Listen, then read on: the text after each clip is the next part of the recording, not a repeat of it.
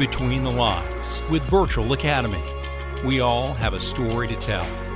Welcome to another edition of Between the Lines with Virtual Academy. We're a podcast going beyond the badge to allow members of law enforcement, public safety, and first response a place to tell their stories and talk about the cases that have impacted their lives. Glad to have you guys along. I'm your co-host, Brent Hinson.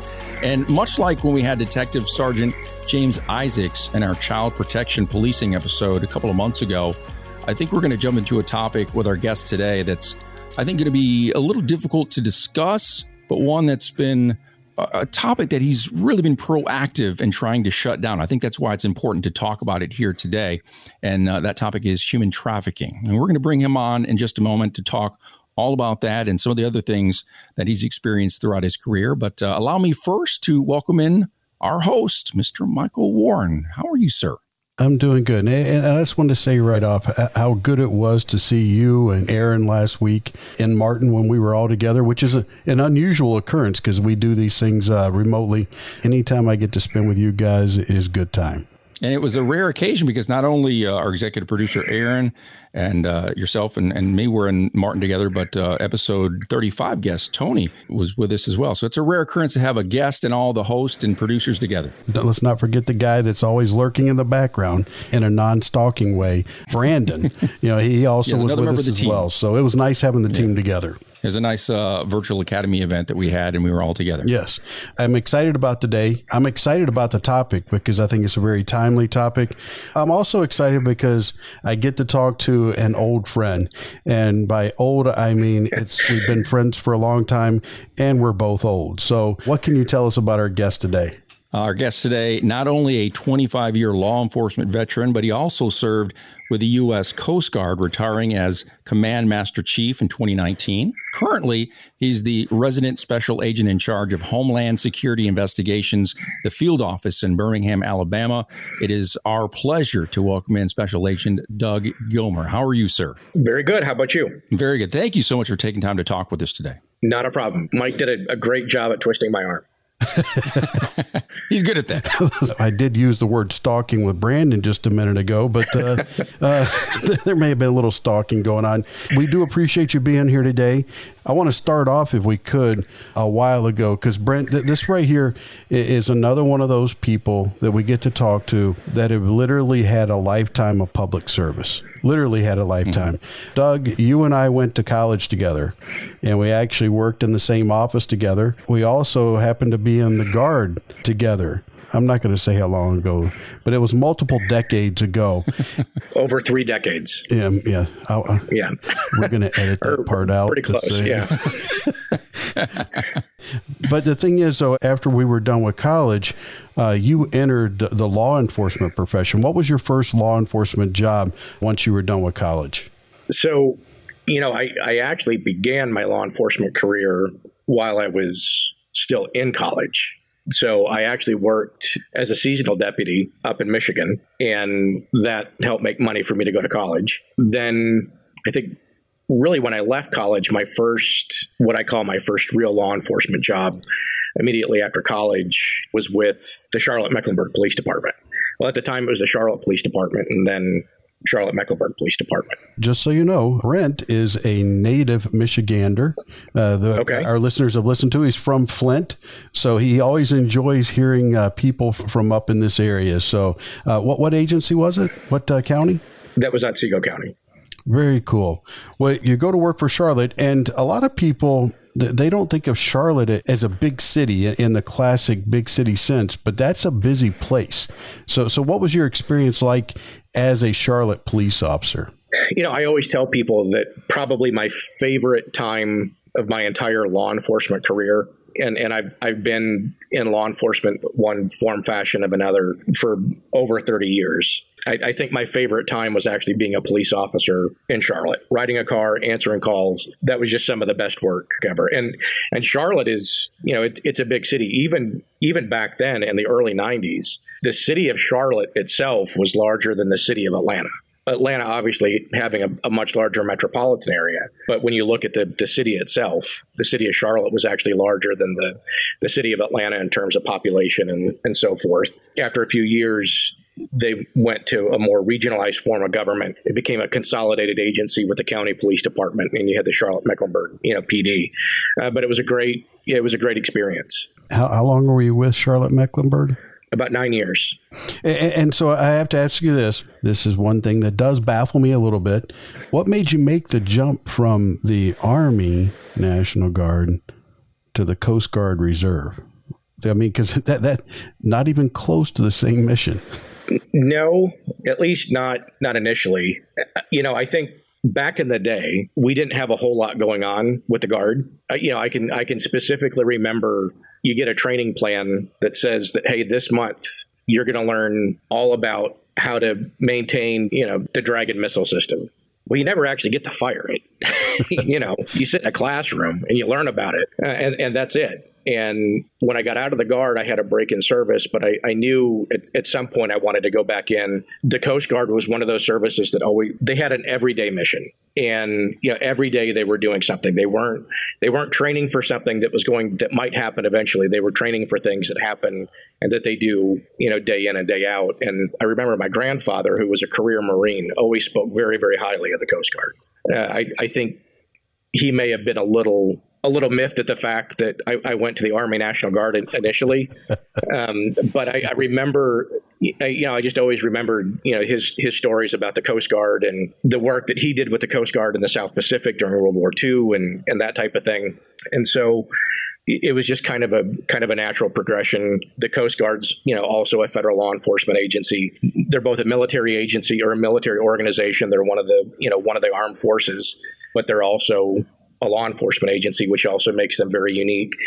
And the, the, Coast Guard also having kind of a unique skill set in terms of their deployable port security units and that kind of thing, which I call the Green Guard. They deploy around the world and have been in every theater of operation that every other armed force has operated in, you know, a couple of decades. And so it wasn't it wasn't quite as big of a leap, but it was a it was certainly a welcome change. Doug probably is not going to remember this, but uh, there was a point during our college career he uh, played a a guard related trick on me there was a point where America sent forces into Panama to uh, get rid of Noriega. This this was the day. This was the days before uh, cell phones and pagers and that type thing. So whenever there was an activation, there was an activation tree, and you would start on this. This person would call these two, three people, and and you would go down. That's how that's how you'd get activated. You get word that you were getting activated, and I get this phone call, Sergeant Warren so yes, this is Sergeant Warren, which was weird getting a call for Sergeant Warren at my house, and the code words came out, and I was like, "What?" Yes, uh, yeah, you've heard of the uh, the ongoing military operations in, in, Panama, and so I repeat again. Uh, you know, it gave the code words, and do you acknowledge this message? And I'm like, yeah, I acknowledge was it the specific code words you were expecting to. oh yeah, oh, yeah, it was it was it was it was the right ones, and it's like so, uh, about the time was, you thought it was. I legit. thought it was legit. That all of a sudden I hear this laughter, and it was this chucklehead right here was calling the jack with me, and uh, you know it was over a break. And anyway, so so we made the you made the jump over to the Coast Guard, and, and I think that that's one thing that perhaps a lot of our listeners aren't aware of is that there is that dual mission for the Coast Guard. That there's the armed forces side, but there's also a very big law enforcement component to that organization. So you make the jump. Eventually, you also make a jump in your civilian career, and you ended up leaving Charlotte Mecklenburg. What agency did you go to once you left there? To the Immigration and Naturalization Service uh, as a special agent. That agency ended up morphing, though, didn't it? It did, yeah. So after 9 11, 2003, with the creation of the Department of Homeland Security, what was INS was rolled into uh, DHS, kind of broken up into a couple of pieces. And we became part of what, what is now Homeland Security Investigations. I hate to say the word hard, but but was that a difficult transition for you because you make the decision to take employment with one agency and then after 9/11 there's all these big changes in federal law enforcement. Did you find that transition to be difficult or was it something that like, yeah, this makes a lot of sense and I'm all in? I mean, I, I think personally I was I was all in. I thought it made a lot of sense, but that was me personally. There were a lot of growing pains uh, initially when uh, when we first merged because you're you know you you took two organizations you, you took INS you took at least the, the law enforcement arm of INS you know the special agents and you took the special agents from the U.S. Customs Service both agencies have long standing you know traditions and have been around forever um, and suddenly you're you're forcing these two organizations to come together and, and function as one. I, I, think I think part of the problem, yeah, I mean, if if you were to ask me in hindsight, I think part of the problem was the pace at which it happened. You know, some of the some of the planning and and that kind of thing going into it probably could have been done differently, and and maybe if they had spent a little bit more time, we could have headed off some of the issues that we had when we first came together. But, you know, here we are, you know, going on 20 years, you know, into this new organization. You know, we're we're functioning as as one organization. For me personally, but also for our listeners, in layman's terms, how would you describe the basic mission of Homeland Security? What what is your primary mission as an organization? So by by statute, by law, under the Homeland Security Act, our number one mission within HSI is national security. It is protecting protecting the nation from threats, foreign actors, or you know whatever. We, um, you know, I, I think we're actually the only federal law enforcement agency that was ever created that specifically had you know terrorism and national security it listed as their main priority in their in their charter but we actually have very, very broad authority dating back to some of the original legislation that created our, our, law enforcement authorities dating back to the late 1700s. We have authority to enforce any federal crime. There's there's no limit to you know to what we can do, but obviously there's there's a lot of federal crimes. Obviously, we can't do everything, uh, but we have primary jurisdiction, primary responsibility over about 450 different federal crimes, and so you know, a lot of that involves you know national security, uh, whether that's whether that's terrorism, counterproliferation, you know those types of things. It could be transnational criminal organizations and gangs, drug smuggling, financial crimes such as money laundering, illicit money remitters, cybercrime, immigration-related crimes. So not the not the administrative or the civil enforcement of immigration law, but the crimes that can actually send a person to federal prison. And then we do, we're the lead agency in the federal government for the investigation of international human rights violations and war crimes, which is something that a lot of people don't recognize, but it's it's very very interesting and very very fulfilling work. And then we do a lot of work uh, in the area of counterfeit goods, you know, trademark violations, but then also you know, exploitative crimes like child exploitation, and obviously human trafficking. Well, that's one thing that people don't realize a lot. Agencies have areas that they're primarily responsible for, but criminals don't follow those same lines. Uh, you may be primarily responsible for national security, but it could also involve some income tax evasion for the purposes of funding terrorism activities. Right. So, w- would you say that um, there has been an increased emphasis on the different federal agencies working together to try and operate outside of silos and communicate better? You know, I, I, think there's still some of that because, you know, quite frankly, in this line of work, there's always going to be competition.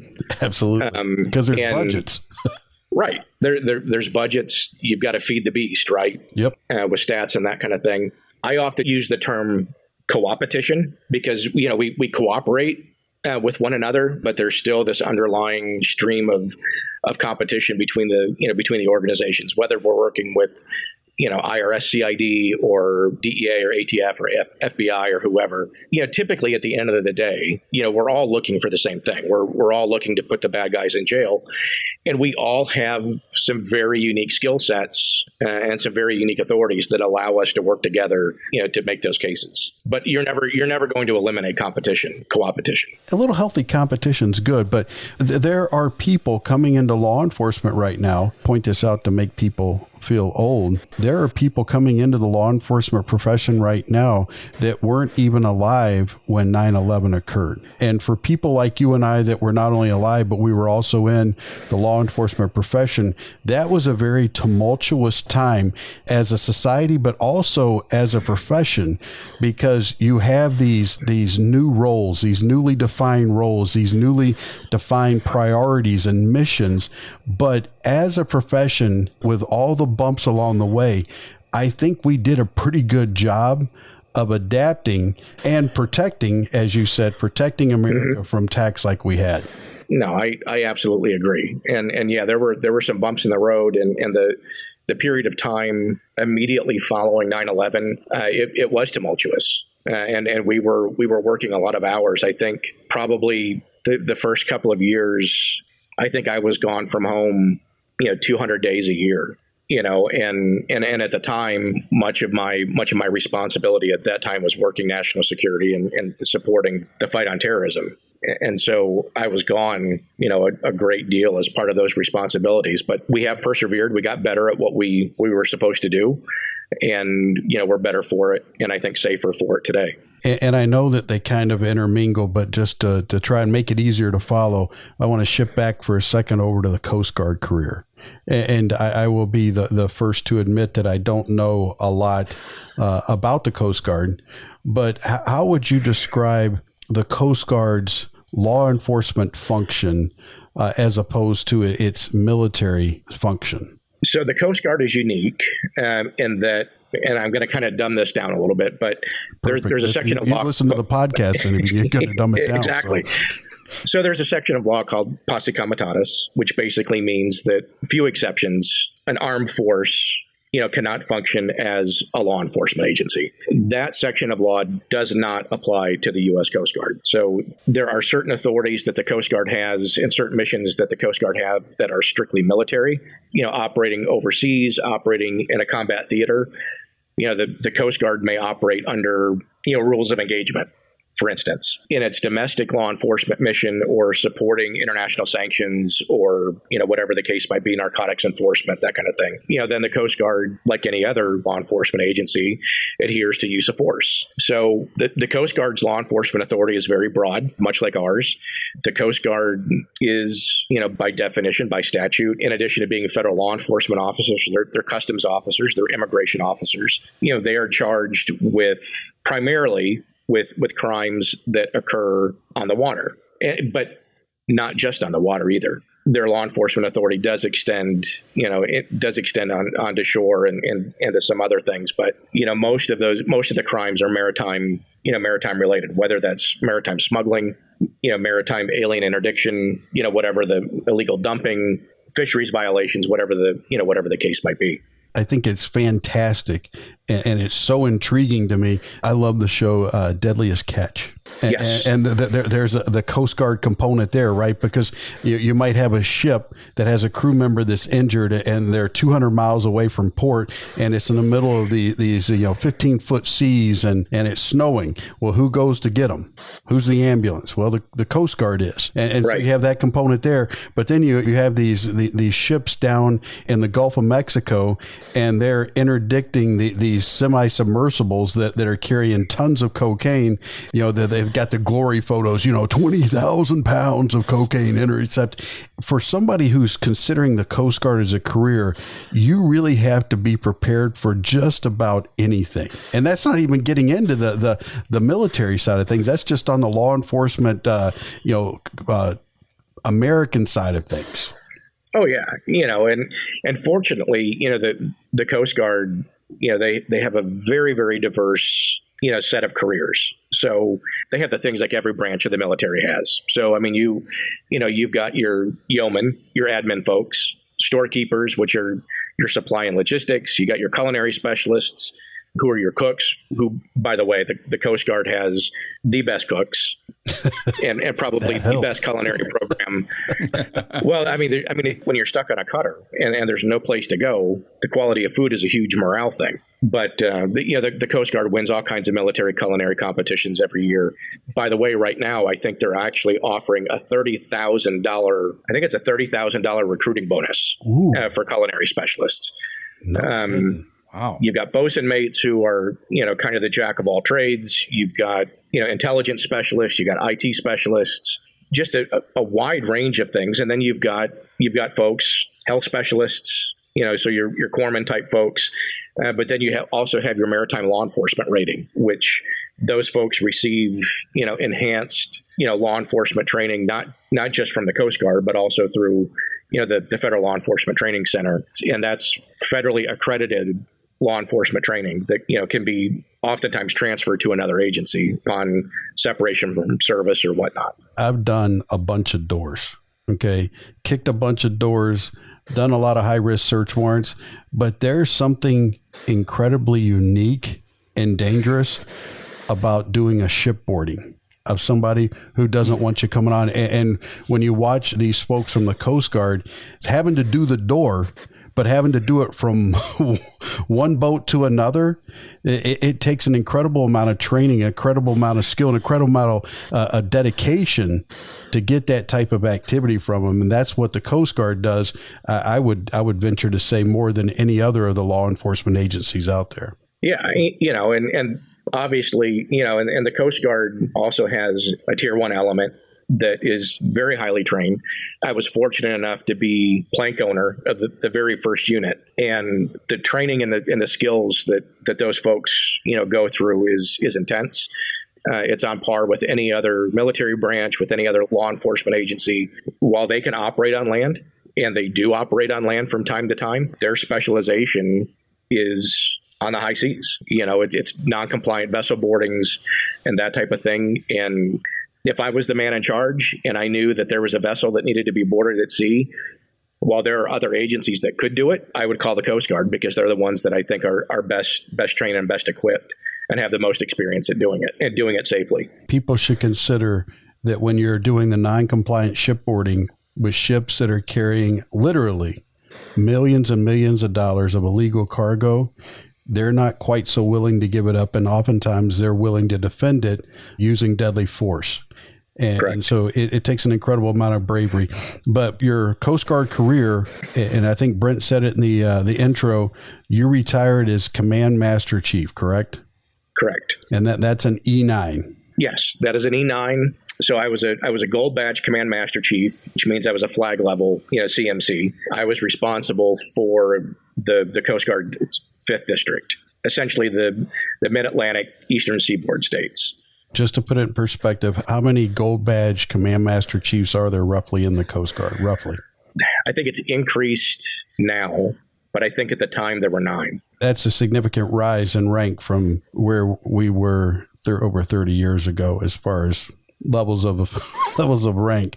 But it's important to point out to people, and, and, and I spent the time on the Coast Guard because number one, I think it's important for, for us to realize the law enforcement function of the Coast Guard.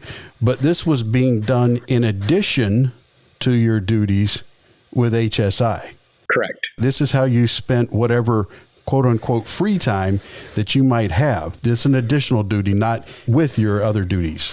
Correct. And Brent, that's what I was talking about lifelong public servants. No, seriously, yeah. No free time. I don't know. Not able to, to be at home very often, it would seem. You know, that was one of the things that ultimately led to, you know, led to my retirement, you know, was the fact that in my position, it wasn't a one, it, it wasn't one weekend a month and two weeks a year. It was a second full time job. And every day, every day, I had Coast Guard related work to do. Now, it, it might take me 15 minutes or it might take me five hours. But every day I had, you know, I had things to do and I was traveling two, if not three weekends a month. And I was gone, you know, on, on various active duty stints, you know, for three, six months, you know, out of the year in, in total. It got to the point where I felt like I was having to plan my civilian career with HSI, you know, around my around my Coast Guard career how do you avoid the burnout factor? I mean, you you had to reach that at some point. Oh yeah, and, and, like I said, that's that that really kind of led you know led into this. I just realized that I, I couldn't keep doing it, you know, at that pace forever, and that at the end of the day, while I'll get a retirement from both, only one of those two jobs is going to pay me enough in retirement to make my mortgage. so, mm-hmm. um, sure. So that really that that really kind of led into it. So, so let's go back and let's talk about HSI for a second. You're still going along uh, as an agent there, but at some point, investigating human trafficking became a passion for you. Was what led to that? Was it a particular case, or was it the culmination uh, of several events? What What was it that drew you to say, "Man, that right there, that needs to be addressed," and I am one of the people that is best suited to address it? You know, I think I always had an interest in exploitative crimes. So you know you're you're probably a lot like me when when you entered law enforcement and you went for an interview and they said why do you want to be in law enforcement? You said well because I want to help people. You know for for some people that's the answer that they give so that they can get a job. For some people it's truly a matter of heart. And and I think for me it was more of a heart issue to try and help people. My career you know, obviously got sidetracked from some of the things that I wanted to do, you know, because of the events of 9 11 uh, for a number of years. But I, I, don't think I ever fully lost focus. The, the term, the, the term human trafficking, we've only really recognized that term since 2000, since the Trafficking Victims Protection Act. We've recognized human trafficking as a crime as a nation dating back to 1875. Our nation's first enforceable immigration law was also our nation's first anti human trafficking law. We didn't call it that in 1875. And so it really wasn't until 2000 that the TVPA was introduced. And then obviously it, it takes several years for for those types of things to, you know, for those kinds of crimes to catch on and, and, and that type of thing. And, you know, early on, you know, we just referred to everything as prostitution. It was all prostitution, whether it was an adult, whether it was a minor, it didn't matter. It was all it was all prostitution. But I can remember after the TVPA and, and getting more training, I, I remember thinking back, you know, to my my blue suit law enforcement career, and even believe it or not, to my Coast Guard career, where we encountered situations that I was like, that was a trafficking situation. That's what that was. We may not have called it that. We may not have treated it as such, but that was human trafficking, whether it was labor trafficking, sex trafficking, whatever the case might be. That was, you know, that was trafficking. So for me, it, it was always an interest. It was always, you know, something that I was I was passionate about. Uh, but it wasn't until really, you know, 2017 that I was I was getting ready to make the move from Washington D.C. down here to Birmingham, Alabama, and I was doing my intel right. I wanted to know, hey, what are the what are the big crimes in the area? What are the what are the things that people are interested in? What are the things they're most concerned with? What are the types of cases that the office is currently working? And I knew that the office had worked some trafficking cases, but in talking with other people across the state and, and across the region, I learned that human trafficking was becoming a, a very, very significant issue in the area, but really nobody was doing anything about it. State and local law enforcement wasn't really doing anything about it. Federal law enforcement, for the most part, wasn't doing a lot about it. For me, I saw this as a perfect opportunity you know, for us to step in and take a lead in this area. And it was a priority mission for HSI then and just like it is today. And so I said, this is this is what we're going to do. And so when I came down here, I immediately began, you know, working to get, you know, our office and a lot of our, our partner agencies much more engaged in this fight. Now, why why weren't those agencies doing anything at that time? Was it a jurisdiction thing or just just they had other priorities shifted or whatever? Um, a lot of it was, you know, some of it was priority. And then some of it, quite frankly, from a state level, the state of Alabama, you know, up until 2018, really had no effective human trafficking laws. Um, and so it's very hard to enforce something for which there's not a right. statute. You know, I'm a big believer in the concept that words matter. And you're absolutely correct. Looking back over my career, especially early in my career, there were things that I encountered that I called prostitution. And, when we use the word prostitution, it's a one individual thing. You know what I mean? It's a single individual that's engaging in this this act that many people, you know, here in Michigan, we have a county prosecutor just south of where I'm at that refuses to prosecute any prostitution crimes. But it's it's because they're looking at that one individual rather than looking at it when you start using the, the phrase human trafficking, it shows that it is organizational, that it's much larger than just that one person that's on the street. I think, and correct me if I'm wrong, sometimes the lack of enforcement is because there's a lack of understanding of what human trafficking actually looks like from the law enforcement perspective. Yeah, that's true. I tell people the biggest difference between prostitution and trafficking is choice. Prostitution is a crime of choice. Now, I will qualify that statement by saying it is a crime of choice by those who often have the fewest choices. Yes. If that makes sense. Yes. Whereas human trafficking, there's no choice. It's compulsory through force, fraud, or, or, or coercion. It could be an organization, but it could also just be one individual. When you look at cases of, for instance, child sex trafficking, some of the best statistics that are out there. And human trafficking is a very, very hard type of crime to quantify statistically because it's underreported and it's often not reported correctly and so it's it's very hard to to put an actual number to it but best estimates are that you know 40% of child sex trafficking victims are victims of familial trafficking meaning that they are being trafficked by a family member mom dad sister, brother, grandparent, aunt, uncle, whatever the case might be, or or someone who has a very close family like relationship or, or family like tie. We had a case a few years ago where the girl was she was nine years old. She'd never left her community. She had never been anywhere but really but home or school. But she was a trafficking victim uh, because her dad was selling her to his friends out of the house. She didn't have to travel anywhere. She didn't have to go anywhere and she was just one person, but yet she's she's still a trafficking victim.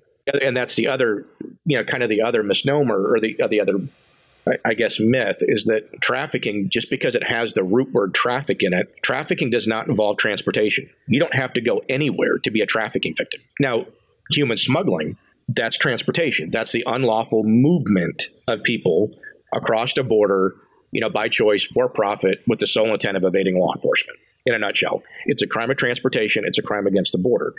Human trafficking is a crime of exploitation. It's a it's a crime it's a crime against a person. You don't have to move anywhere. Often it's transient, but transportation is not an element of, of human trafficking. I'll speak about me personally, my experience. Too often if I got the prostitution portion of it, sex act that was done in exchange for something. Right. I didn't take the further step to determine whether or not it was coerced or if it was decided. I just assumed that it was decided. And there were probably a lot of cases that came into contact with that probably were trafficking. They weren't doing this of their own free will, but I got the stat and I didn't know any better. I didn't know how to make right. an investigation. And I think that that's one of the things that has been emphasized recently is to uh, raise the awareness in law enforcement that just because you come across someone who's engaging in prostitution, don't just accept that at face value. Take it a little bit further, ask extra questions because maybe it's something bigger than what you actually see at face value. Yeah, ab- absolutely. And, you know, and, and quite honestly, most trafficking victims are not going to disclose that they're being trafficked some of them don't even understand that they're being trafficked. You know, they say, "Well, I, you know, I, I wanted to do this or, or whatever." They're they're trying to protect not only themselves, but they're trying to protect their trafficker. You know, there there's kind of a professionally we call a trauma bond, oftentimes between the the victim and their trafficker. The trafficker's been the one that's you know been been paying for the hotel room has been buying them food you know whatever the case might be and they're kind of they're maybe supplying them with drugs or alcohol or, or whatever. So there's a there's a bond there you know, and they've been conditioned not to talk to law enforcement. One of the big things that that we've done early on is we recognize the fact that most of the the women especially that that we dealt with they were not going to disclose. They didn't want to talk to us. We could get them out of an absolutely horrible situation. They would still tell us to go pound sand. And i'm, I'm using politically correct terminology they, they didn't they didn't want to talk to us. And so we we began early on building a network of victim service providers with with NGOs uh, you know nonprofits uh, that would go with us every time we were going to go out and recover a victim or every time we were going to do an operation. And you know we would get a suspected victim. Instead of arresting them you know badgering them with hours of questioning we turn them over to a victim advocate. The the advocate they're not law enforcement they're not going to take them to jail. They're going to find them a safe place to go. They're going to get them food. They're going to get them clothing. They're going to get them to detox. They may take them to a SANE exam, and then they're going to get them into a, a shelter or a facility where they can get some type of restorative treatment. That made all the difference. They would talk to the advocate. They wouldn't talk to us. You know, it might take two weeks. It might take a month. It might take two months but those advocates would maintain this constant almost daily wraparound care and contact with you know with these victims and after a period of time that victim who's now who's now clean sober you know healthy in a good spot um, would say hey listen if you trust those, those law enforcement folks i trust you so i'll trust them. And they would come back around and they would they would talk to us. And and that's really what made all the difference I love the way that you put it just a minute ago when you said that prostitutes they have a choice, but then you clarified it. It says now, albeit they they may have very few choices, but there's a choice. But those when you come in contact with those that are victims of trafficking, they have even fewer options available to them than do the prostitutes. I mean, they'd be completely provided for, oftentimes by the people who are trafficking. They're they're completely dependent. Right. It's only when they have more options available to them because they are clean, because they're sober, because they're healthy, because they're in a safe space, that they begin to be able to trust you.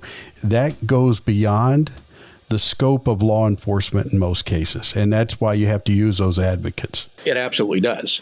As a law enforcement agency, we can provide immediate security.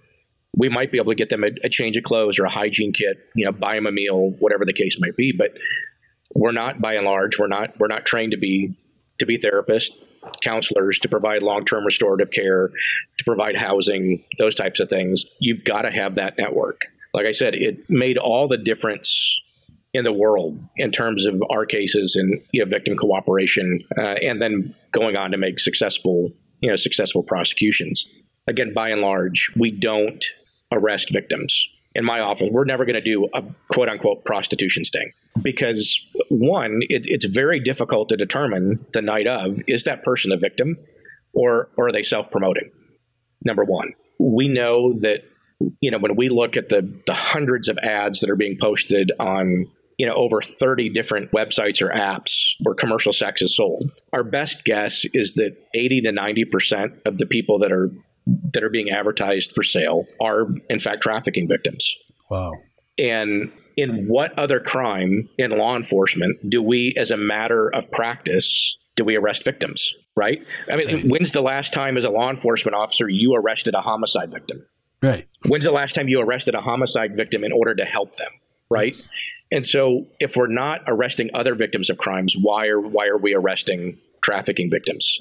It would be akin to arresting a domestic violence victim in order to provide them protection, to help them out of that right. abusive situation. Exactly. Can we put a couple myths to rest real quick, though, if, if you don't mind? Sure. You often see on social media these posts hey just want to give the word to everybody. My aunt was over in the walmart parking lot in this city right here and someone did this to her windshield wiper. I talked to local cops and they said this is a, a ploy that is used by human traffickers in order to be able to get easy access to you or mark you as a target. Yeah those are all urban legends um, none, none of that stuff is true now we all know that there are some weird, creepy people at Walmart, um, right? Or or Target. Not just picking on Walmart. Um, you know, whatever the store, you name it, um, they can be anywhere. But statistically, less than one half of one percent of people who are kidnapped in a sex trafficking environment. Less than one half of one percent. Now. That's not to say that people don't get kidnapped. We all know that people get kidnapped. Bad things happen. There are evil people out there. But typically, the people who are kidnapping other people, they have other ulterior motives. It's not taking someone and selling them into a sex trafficking organization. It just doesn't work that way. See, as just like a layman, I, my thinking goes, I think, well, people are being kidnapped and forced into this situation. You're saying that's not the no, it's it's it's not. As a matter of fact, I mean, a lot of it. There's a grooming process that takes place, you know, for a lot of these victims. The one thing every trafficking victim has in common we have worked cases from every socioeconomic strata there is, from the lowest income neighborhoods to the wealthiest neighborhoods. The one thing every trafficking victim has in common is a vulnerability. That vulnerability could be drug and alcohol dependency. It could be the fact that you know maybe they came from a broken home, maybe they grew up in a foster care family and they, they've never had a secure home life. Maybe they're the product of abuse. Maybe it's financial. Whatever the case might be, and, and a lot of times with kids, it's purely low self esteem. It's the desire to be wanted and accepted by somebody. Uh, I, I recently saw a post of a kid who said, I just want someone to love me. That's a that's a red flag for a trafficker because a trafficker is going to see that, and they traffickers know how to exploit those vulnerabilities. They know how to to fill those needs, to suck people in, get them hooked, you know, through their charm or whatever initially, and then and then oftentimes it turns more violent you know, after that. You know, it's not it's not the white vans. A few years ago, we had we were getting tons of calls about white vans. and people were literally calling our tip line and saying, I, "I'm behind a white van on the interstate." You know, and it's got a lock on the back. It doesn't dawn on them that it's it's somebody's work van. The reason the lock's on there is to keep people from breaking into it. you know, we had one call into our office one day, a, a call I took where a lady was frantic and she said, "There's a there's a white van parked in my neighborhood. It's right down the street." And I know I, I know they are there. They they are looking for kids in the neighborhood to kidnap. And I asked her on the phone. I said, "Does the van have ladders on top?" And her response to me was, "Oh my gosh, you're watching it too." um, and, and I, I said, "Ma'am," I said, "Can you step outside and look down the street? And do you see a house near that van where maybe people are doing some work? Maybe they're maybe they're painting, maybe they're roofing, they're doing some siding." Whatever the case might be, and she walked outside, and then she quickly realized, you know, just how silly it was um, but that's you know, unfortunately, that that's not the way it happens. But there are still a lot of people that believe that, that that's the way it happens. There's there's a lot of advertising by some well-meaning organizations that you know continue to want to put out pictures as part of their ad campaigns that show a woman or a young girl chained to a bed or chained to a radiator, or handcuffed or whatever, and that's that's just not reality. That's just not the way. That's just not the way it works and I'm I'm no by no means the expert. That's why we brought you on here. But as I was doing research for for this episode, what I found was that in most cases, the victims initially are willing. They're going not to someone they think is going to hurt them, but someone that is going to care for them, someone that is going, as you exactly said, is going to love them. And then the process going forward becomes more and more coercive. But the initial yep. part is less is when it's least coercive in most cases. Exactly. Yeah. I mean, we've had we've had traffickers. They bought clothes. You know, they bought somebody an iPhone. They spend a lot of time and money, kind of nurturing you know nurturing relationships and trying to establish trust. Essentially, they fill a void. Yeah, basically. and yeah, and they and they're filling a void it's interesting that the same terminology you're using is the same terminology and probably a very similar process to what you get from those pedophiles, those that are seeking the, the, the, grooming process. You know, they're not snatching somebody and sexually assaulting them in most cases. There are those right. outliers, but most of the time it's a process gaining trust and gaining dependence. It's just what the outcome is is different. You know, is it going to be me? Being sexually satisfied or am I going to be using this person to go out for the purposes of making money? Would that be would that be pretty accurate? Yeah, I mean I think that's that's accurate. Coincidentally, this is Human Trafficking Awareness Month, the month of January.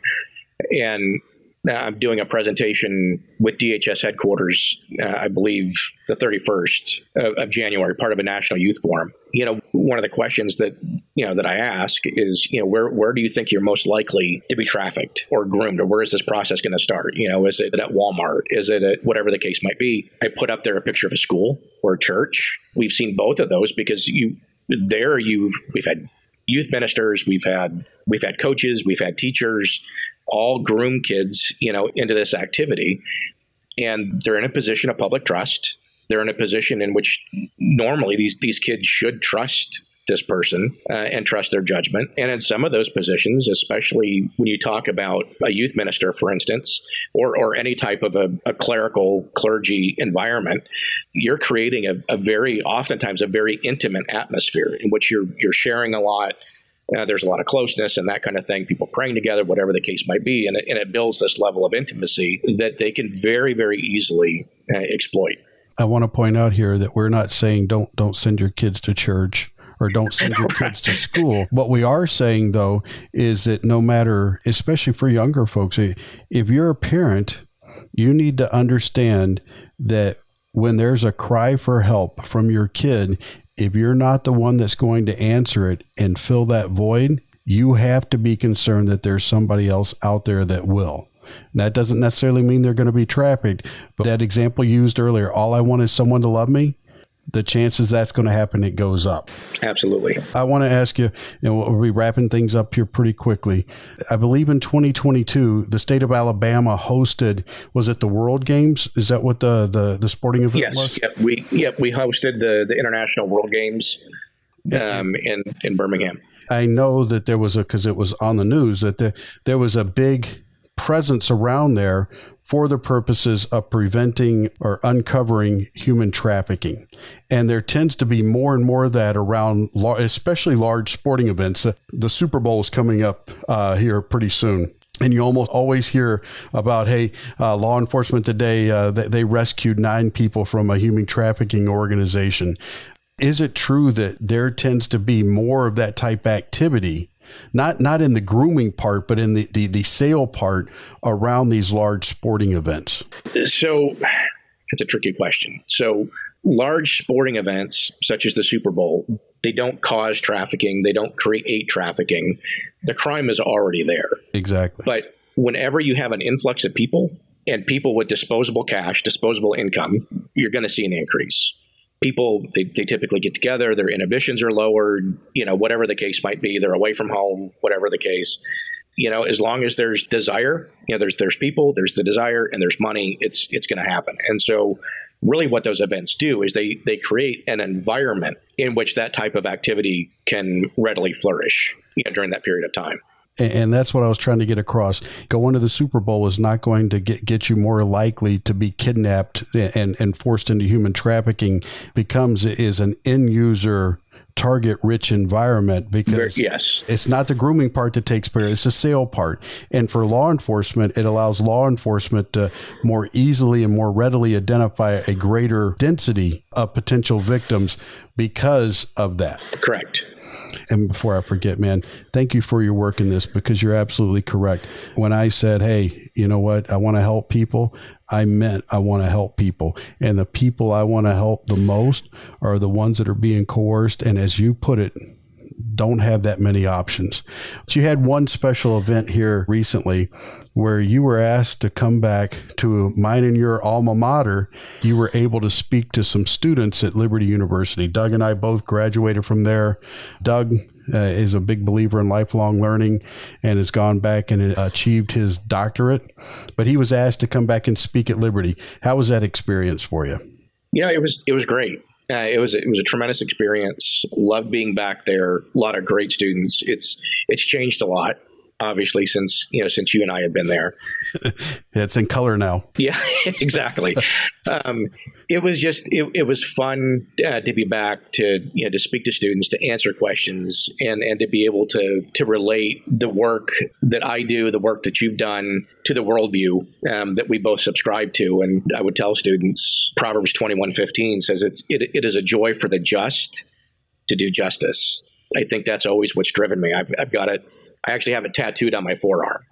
Um, so I see it. I see it every day. You know, as as a reminder of of why we do what we do. I firmly believe that law enforcement is a noble profession that is largely staffed by noble people who really do want to help people. And that's why we have this podcast. And I'll give a shout out again to Dr. Nassar for allowing us this opportunity to have the podcast so that we can tell those stories to show people that there are people out there that are dedicated to doing good. And we have one of those guests with us today, Brent, a guy that served in the military, has served in law enforcement. Those times overlapped, and at great personal sacrifice, continues to do that job. And I think there's no greater calling than that right there. Yeah, definitely. It's almost like when uh, uh, Doug was going through uh, school. It's like, what do you want to be when you grow up? And he says, yes, everything. all up on. Uh, I think the, the one thing out of this episode that really shocked me was of how these uh, victims of human trafficking are obtained. And I want to uh, do our best to inform our audience. We're going to put some resources in the episode page so folks can learn a little bit more about that. If they were as shocked as I, I was during the recording of this episode, to get some more details of how human trafficking actually works so we can educate the public a little bit more. And uh, we'll put some of that stuff up in the episode. Page. Yeah. DHS.gov backslash blue campaign has a ton of resources um, and, and educational material about human trafficking, and that's it, it's it's a great resource for people who want to learn more and, and want to learn how to protect themselves and their and their children. And uh, again, you can find it in the episode page. We'll put it on our website at uh, Between the Lines virtualacademy.com. You'll find all that information and information about Doug and all of our uh, previous episodes. It'll be right there at Between the Lines virtualacademy.com. A great conversation today, one that I, you know, you don't want to hear about those certain situations, but they go on, so you have to talk about. Absolutely. Yeah, it goes on everywhere. Uh, Doug, thank you for your service and uh, thank you for continuing to be out there in the front lines and trying to shut some of these things down. Absolutely. Thanks for having me.